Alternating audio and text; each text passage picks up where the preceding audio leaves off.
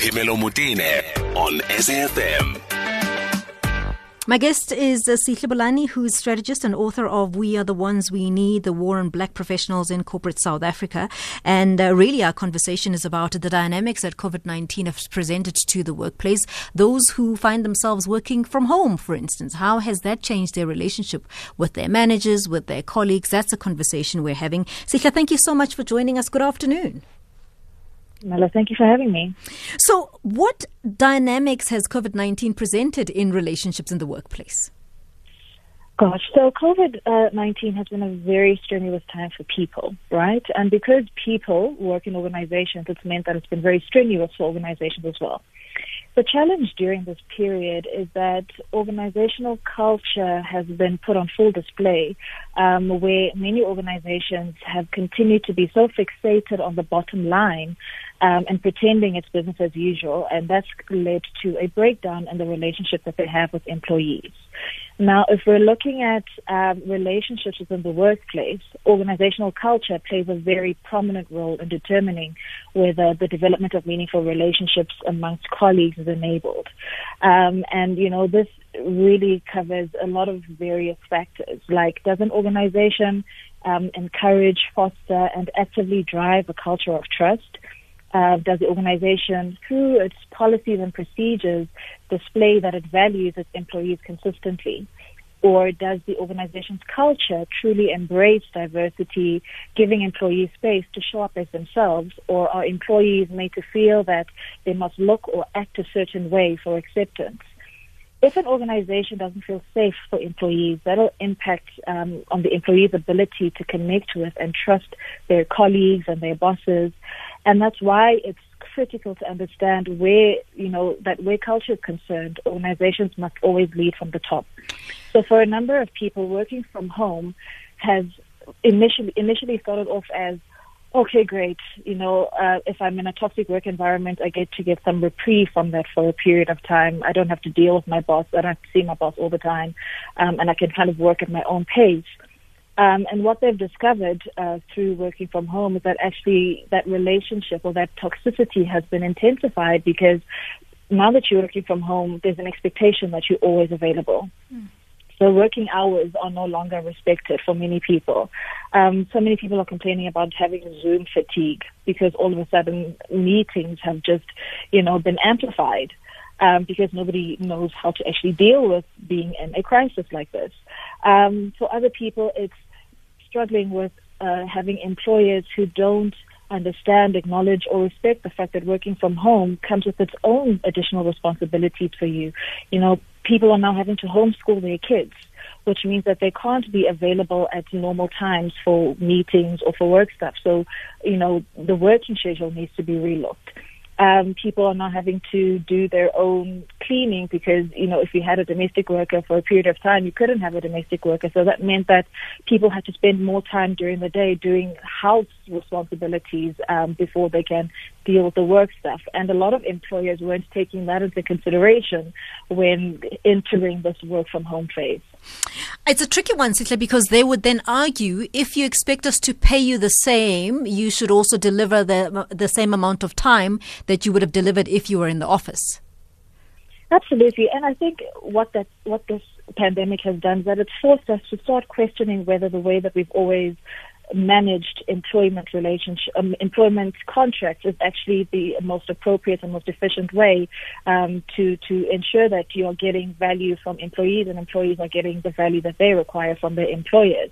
Um, I think that it's you know it's it's about flexibility. It's about understanding that you can't expect things to be business as usual when everything in your environment is not business as usual. And I think that in understanding that and embracing the humanity of and you know of and the responsibilities that your employees face, you're able to, as an employer, say, okay, we understand that the environment has changed and the way in which we work has to evolve to be able to you know be able to work within this environment. So, what is it that would work for you as an employee? What are some of the pressures that you're facing, and how do we then navigate that within the professional context? And maybe that means instead of having meetings at eight or nine in the morning, you have your meetings later in the day. Um, and maybe it means understanding that you, your employees might be available in certain periods, but need gaps in between to be able to either make sure that the kids have food or something to eat, or to assist them with very specific things that they need support with uh, from an educational perspective. It doesn't mean that people won't put in the work. It doesn't mean that people won't put in the time.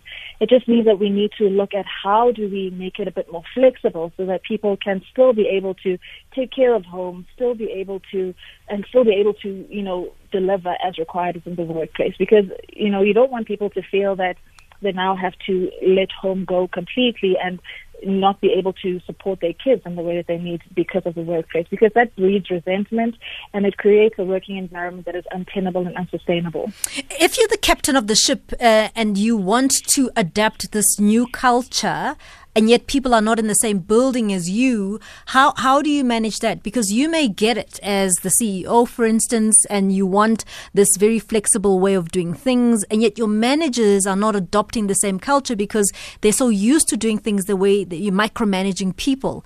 How do you then manage that in their absence, in the sense that you're not in the same room or same boardroom as them. They're sort of sitting in their homes, and yet you want this this new culture to be transferred to everybody in the organization. How do you then manage that? I think it's important to firstly point out that any organizations that are able to adapt to change and that are agile are able to do so because that's part of their culture. Mm. If you're in an organization that has a very established and entrenched um, culture of the old way of doing things, it's very entrenched in having bums and seats all the time and looking over people's shoulders. Mm. This environment, being in a pandemic, working from home, is going to be very difficult to, to, to adapt to because you're so stuck in your ways. And I think it's important to understand that organizational culture is critical in ensuring that you foster uh, trust within, because trust lies at the core of being able to have flexibility. You have to trust that your employees know what they need to do. You have to trust that they will do their jobs and they will deliver, um, because then that enables you to stop wanting to micromanage people. But also understanding that micromanagement is not a function, is not a result of having employees who are unreliable. Micromanagement is a personal development issue, and the person who feels the need to micromanage their staff staff as somebody who actually needs assistance in developing their managerial skills because they're unable to relinquish control. They're unable to trust people to do the jobs they need to do. And it's usually a crutch that's used by people who do feel insecure, who people who are unsure about their place within the organization and the security of, you know, this power that they have that comes with their positions. Um, and what it actually does is that it creates a very unhealthy work environment, which can become very toxic for people who report into people who want to and like to micromanage. So, you know, in, in a situation where the boss themselves is that person that you've just referred to, how would you suggest a person manages that? How would uh, one address you know, the boss who actually is exactly that person to say, I need flexibility, and, and yet you know that they, they don't get it? Well, I think it always boils down to having a conversation, right? It's always got to start with that. Um, being able to say to your boss, okay, in light of the changes that we're currently undergoing, um, having to work from home, this is how um, my working from home environment looks. These are the responsibilities that I need to take care of every single day, Monday to Friday. Um, and in light of that, this is how I would like to rejig my my my my work time. Um, this is how I'd like to make it a bit more flexible.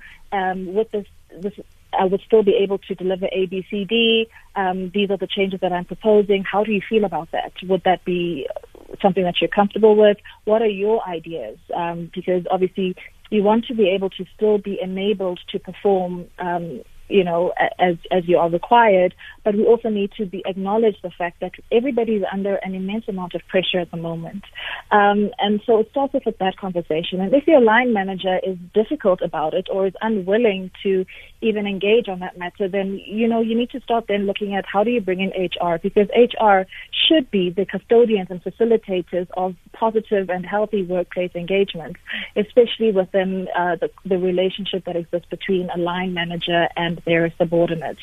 Um, but I think that being open about what you're experiencing, being open about what your responsibilities are and all of the pressures that you're facing and how that's going to impact on your ability to do your job is always the first place to start.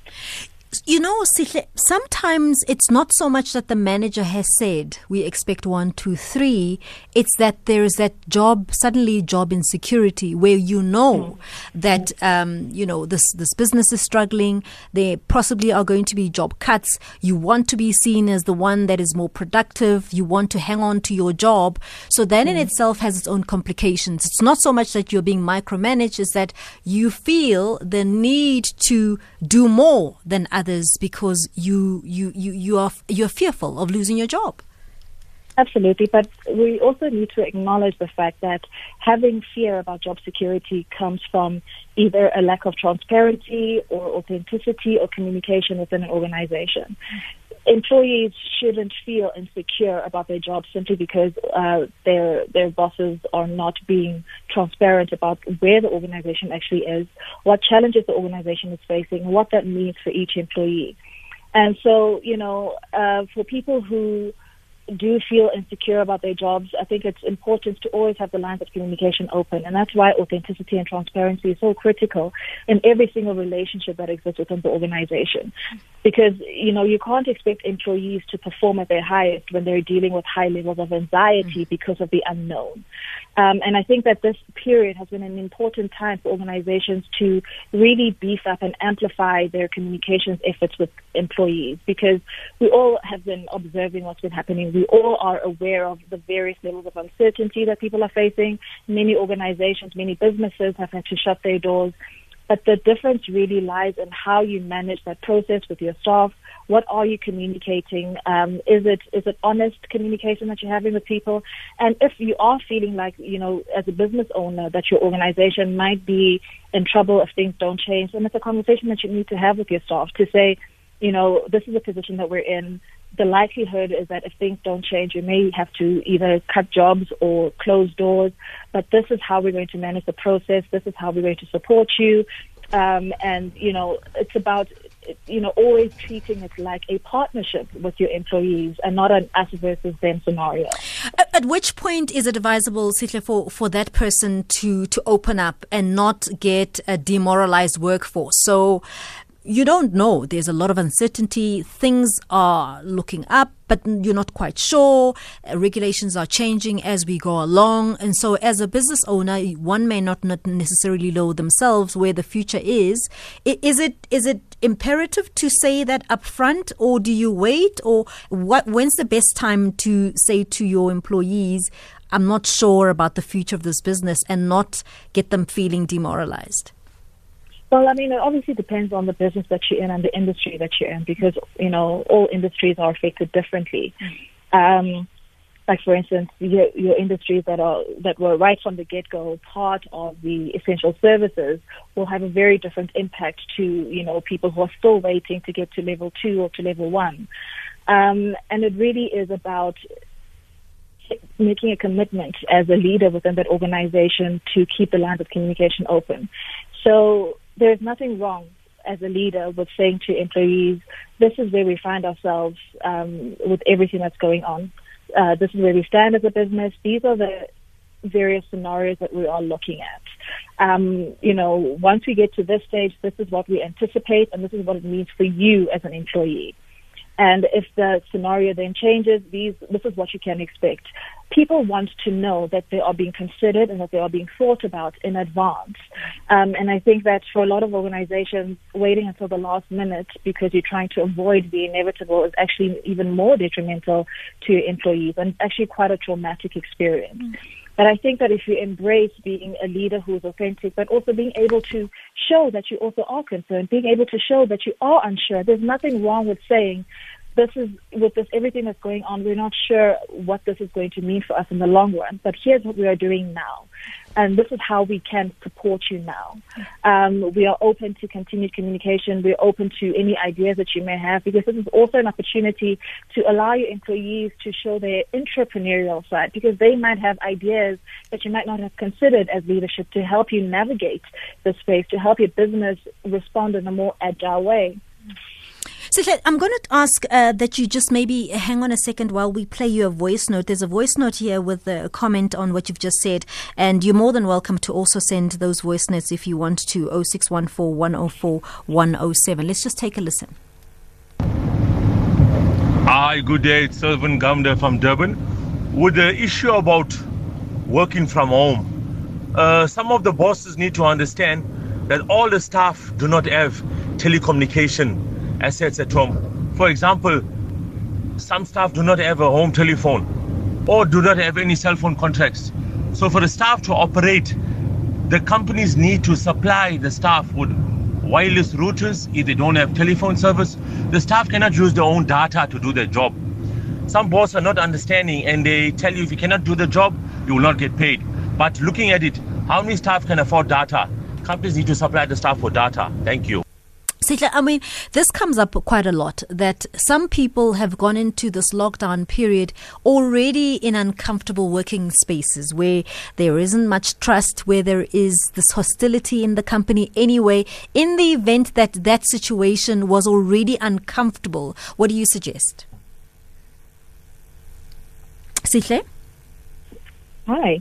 Yes, I, mean, I was saying. I mean, I don't know if you heard the voice note. Yes, where, I did. Yeah, I and I was saying sometimes we we've gone into this lockdown period where there was already mistrust and there was tensions already in the business. So you're already going into this environment where it wasn't quite ideal. What do you suggest happens there? I think that you know the lockdown has really provided a, a great opportunity for people who are in those kinds of environments because one of the challenges that you have with being in a toxic environment is sometimes not being able to work up the nerve to either establish boundaries or to push back when you need to push back um, or to just assert yourself within the workplace. And, you know, being able to work from home provides an opportunity for you to start practicing how to do that without having to be, you know, Uh, face to face with the person that intimidates you within the workplace. And so I've always said to people that this is an opportunity for you to start teaching yourself and getting comfortable with pushing back via email. You know, um, if you feel that you know there's something that you don't agree with, or if you would, you know, if you're unhappy with the way that a manager has spoken to you or treated you, or whatever, it's an opportunity for you to start to empower and assert yourself in writing because then it take, you've taken away that first hurdle of having to deal with the person face to face. Um, I think that it is important for everyone to learn to learn the skills of being able to assert yourself within the workplace because toxic work environments are very detrimental to your own emotional and mental well-being. And I think that it's important for everybody to begin to learn how to establish boundaries um, in a very professional manner. I understand that um, you know for a lot of people they're concerned about job security and sometimes HR can be very helpful in helping you navigate, you know, these types of conversations um, within the the, co- the confines of their policies, um, and ensuring that you know you're not. Uh, you know, not having to deal with retaliation from your line managers, but that's not always the case. But that's a far bigger conversation around toxicity within the workplace in general, um, and uh, whether there's a, a pandemic or not. People who are toxic are always going to be that way, and that, I believe, you know, any line manager who's come into this pandemic time as a toxic person is not going to change because of the pandemic. This is something that the organization should have dealt with long ago because the organizational culture should not tolerate abuse of employees regardless of the level that they're on. When we come back, I'm just going to ask you to maybe just go to that voice note and address how he can manage getting access to telecommunications and so on, where he's expected to be the one to provide that, whereas it wasn't before. I'll take those calls as well on 0891 104 207. It's 2.30. Let's go to Utsila Saku for the latest in headlines. Phemelo Motene on SAFM. Hi, it's Andre Fordia from Cape Town. Just in response to that uh, gentleman who called in with regard to staff not having the necessary um, data or cell phone contracts to make it possible for them to work effectively from home. I just want to maybe draw something to, to everybody's attention in this regard. Working from home obviously saves you the cost of traveling. So surely one can take that cost or that saving into account and invest it into um, the necessary data or a cell phone contract of some sort. You don't have to take a, a fixed cell phone contract. You could actually buy different sort of bundles. Thank you very much. I hope this uh, helps uh, clear up some confusion. Thank you. All right, my guest is Sihle Bolani, who's a strategist and author of We Are the Ones We Need, The War on Black Professionals in Corporate South Africa. She also has a weekly podcast called Workplace Revolution, and we're discussing what COVID 19 has presented to businesses. And Sihle, I'm, I'm sure you heard the voice note there. So I suppose responding also, this gentleman responding to the previous one who was saying, I have a challenge with telecommunications. My boss or my company expects me to use my own. And then this particular one is saying, well, if you've saved your transport costs because you are paying for your transport costs, surely it is expected that you are able to pay for your data and communications, um, you know, devices or data and so on. What's your response to that, uh, Sihle? Well, I think that you know, um, it's a it's a it's a very complex one because for starters, the assumption is that you know your travel costs uh, would match what is required from you in terms of a spending perspective for data and phone calls. Um, and so it's it's a very uh, difficult assertion to make when we don't know the nature of people's work and what the resource requirements are. Um, but in addition to that, um, yes, people may be saving money working from home, but they also we also understand that you spend more money when you're actually working from home because you are buying a lot more food. Everything is more expensive. You know, uh, prices have increased because of managing supply and demand, and you know all of the various increases within the supply chain for all the goods that we need during this time.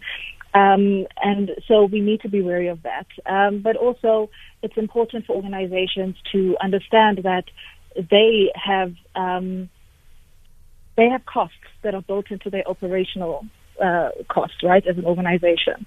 And part of those costs include the provision of, you know, paying for, for phone bills within your office, uh, paying for data or whatever networks uh, that are required for people to be able to do their jobs.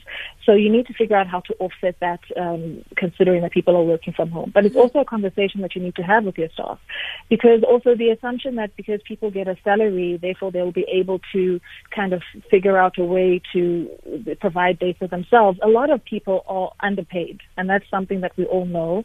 Um, research has shown. So already a lot of people work under increase, in, intense financial pressure. And so to have to be forced to come out of pocket to pay for data, to come out of pocket to pay for phone calls that you need to make um, in order for you to fulfill your job is an unfair expectation to have on employees when you haven't had the conversations and actually work together to come up with a process that is going to ensure that your your, your employees are not disadvantaged financially. Hmm. Okay, here's another voice note as well, Sihle, for you. Good afternoon, Pamela. The gentleman that just called in now say that you're saving on uh, on transport. You can use that uh, uh, actually to save on data. Those are the very typical people that abuses people at work. Does he think that for that data to work, you need electricity as well when you're at home? Does he consider your electricity as well when working from home? No, man. People should start being real. Thank you. Sihle? Absolutely true.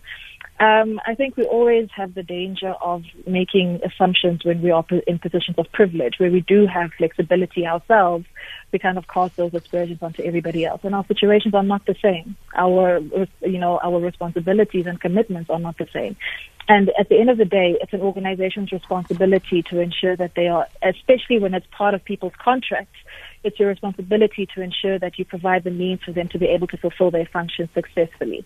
And you cannot then put the responsibility on them to provide the financial support to to the organization to to you know to cover data and phone costs you haven't even had the conversation with them or have some sort of agreement in place and explain how it's going to be compensated, how long the period is expected to go on for, so that employees know exactly what they're in for. Hmm. thank you so much for making the time to talk to us. Uh, a really interesting uh, conversation there. You can keep those uh, SMSs coming as well as uh, WhatsApp notes as well. She's a strategist and author of the book We Are the Ones We Need The War on Black Professionals in Corporate South Africa.